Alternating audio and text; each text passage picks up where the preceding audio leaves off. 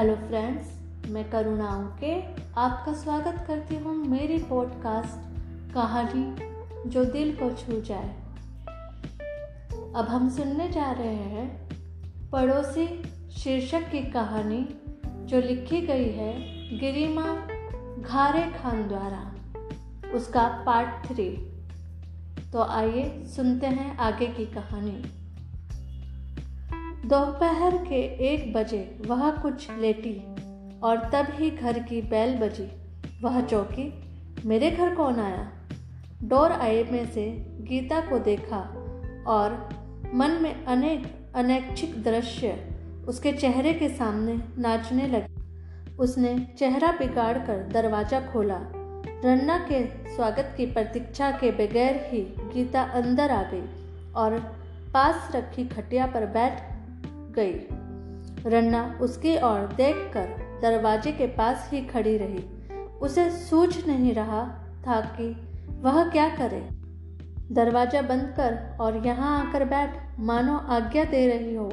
इस तरह गीता गुजराती में बोली। रन्ना को समझ नहीं आया कि उसे आश्चर्य अधिक किसका हो रहा था। वह सीधे इस तरह आकर बैठ गई इसका या फिर वह शुद्ध गुजराती में बोलने लगी, उसका, उसके चेहरे के हाव भाव देखकर गीता ने हँसते हुए गुजराती में कहा, तू यहाँ आकर यदि बैठेगी तो मैं तुझे जादू टोना कर बार गर्ल नहीं बना दूँगी। रन्ना पलंग पर बैठ गई। गीता बैठी थी, लेकिन दूसरे किनारे। ऐसा लगता था, मानो उसकी अक्ल अब पत्थर हो गई हो। उसे समझ नहीं आ रहा था कि वह उसे घर के बाहर निकल जाने के लिए क्यों नहीं कह पा रही है। गीता ने कहा, गुजराती हो ना? रन्ना ने नज़र घुमा ली। तेरा थोबड़ा देखकर ही मालूम हो जाता है। तुम तुम्हारी मम्मी के साथ फ़ोन पर जो बातें करती हो, वह हमें सब सुनाई देता है। रन्ना कुछ बोले बगैर उसकी ओर देखती रही। कहाँ से आई हो? गीता ने कहा। रन्ना ने बोला, कलोल से, लेकिन तू, तुम गुजराती? क्यों? गुजराती लड़की बार डांस नहीं बनती क्या? तुम ऐसा मानती हो? गीता कुछ हँसी और फिर बात आगे बढ़ाई। वे दोनों इस समय सो गई हैं, मुझे भी सोना है, लेकिन फिर मुझे लगा कि इस सीधी सादी लड़की को कुछ समझा कर आऊँ। देखो, कोई शौक से बार डांसर तो बनता नहीं है, प्रत्येक की कुछ कथा होती है। इस समय मैं तुम्हें अपनी व्यथा की कथा सुनाने के लिए यहाँ नहीं आई।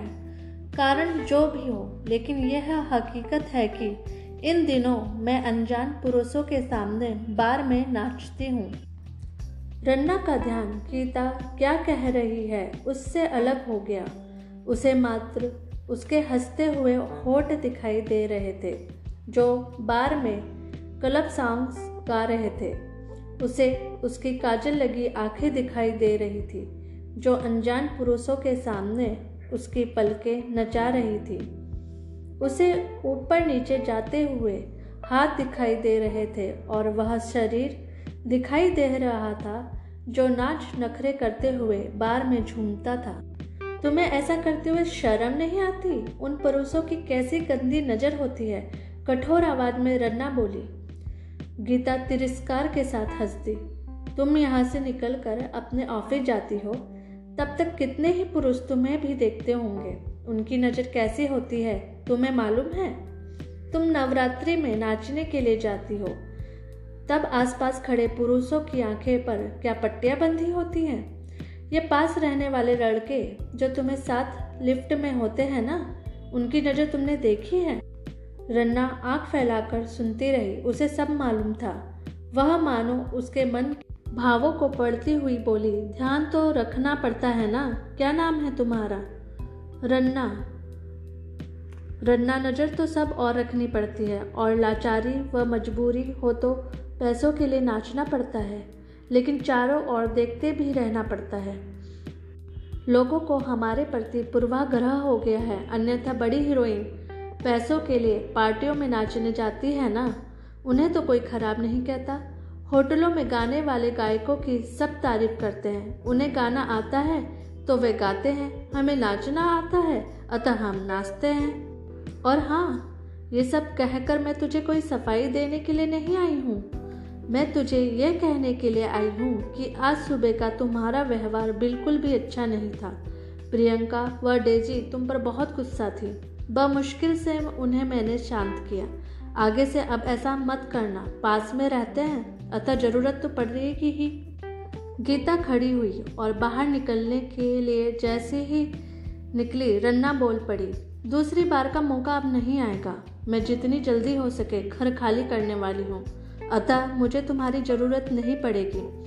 उसने इस बार भी दरवाजे को ज़ोर से बंद किया। उसके बाद आए शनिवार की रात रन्ना की नींद उड़ गई। कोई उसके दरवाजे पर जोरों से लात मार रहा था। उसने घड़ी की ओर देखा, दो बज रहे थे, कौन होगा, किसे बुलाऊं? रन्ना घबरा गई। उसके पास सिक्योरिटी का नंबर नहीं था। वह डरती डरती दरवाजे तक गई और डोर आई से बाहर देखा रोज सुबह उसके साथ लिफ्ट में जो 904 नंबर फ्लैट में रहने वाला लड़का जाता था, वह दिखाई दिया। रन्ना कांपने लगी, अब क्या करे? वह यदि दरवाज़ा तोड़कर अंदर आ जाए तो? पास वाली तो थककर सो गई होंगी, और यदि जग भी रही होंगी तो वे क्यों उसकी मदद करने के लिए आएँगी? सब कहते हैं कि मुंबई में कोई किसी के मामले में नहीं पड़ता और फिर उसने तो इनके साथ बहुत खराब व्यवहार किया था। पुलिस को यदि बुलाए और मामला यदि लंबा खींच जाए तो इस अनजान नगर में पुलिस स्टेशन के चक्कर कैसे लगाते रहेंगे? फिर तो पापा नौकरी छुड़वाकर वापस ले जाएँगे। रन्ना को लग रहा था, मानो पूरा आकाश उसके सिर पर गिर रहा हो और पैरों के नीचे से ज़मीन खिसकती जा रही हो। हाथ, पैर पसीने पसीने हो गए थे। आँखों के आगे अंधेरा छा गया था। उसे लगा कि वह बगैर हवा के अंतरिक्ष में फिर रही है। तभी पास के फ्लैट के दरवाजे के खुलने की आवाज़ आई। पतझड़ के पत्ते की तरह कांपती रन्ना कुछ स्थिर हुई और उसने डोर आए में से देखा कि गीता ने उस बंदे को गर्दन से पकड़कर पीछे खींचा और फिर ज़ोर से तमाचा जड़ दिया। रन्ना की सांस में सांस आई। उसने अपना दरवाज़ा खोल दिया। तब तक तो प्रियंका व डेजी भी उस लड़के पर टूट पड़ी। साले, हजम नहीं होता है? तो पीता क्यों है? प्रियंका बोलती जा रही थी और उस लड़के पर लात जमाती जा रही थी। लड़के के प्रतिकार करने की शक्ति भी नहीं थी। उसे अधमरा कर डेजी ने रन्ना से कहा, तुम पहले जाकर दरवाज़ा अंदर से बंद करो और यह दोबारा ऐसी हिम्मत नहीं करेगा। रविवार सुबह दस बजे रन्ना ने पास के घर का दरवाज़ा खटखटाया। प्रियंका बाहर आई और रन्ना को देखकर सामने खड़ी रही। मैंने आप सबके लिए गर्मा गर्म नाश्ता बनाया है। आइए ना, अब साथ में ही रहना है तो फिर दोस्ती तो करनी पड़ेगी ना? रन्ना ने कहा। अंदर बैठी गीता ये सुनकर मुस्कुरा रही थी। फ्रेंड्स, यही पड़ोसी कहानी का एंड होता है, जहाँ पे रन्ना को ये समझ में आया कि एक अनजान शहर में जिन पड़ोसियों से वो सबसे ज़्यादा नफरत करती थी, आखिर में वही सबसे पहले उसकी मदद के लिए आए। धन्यवाद।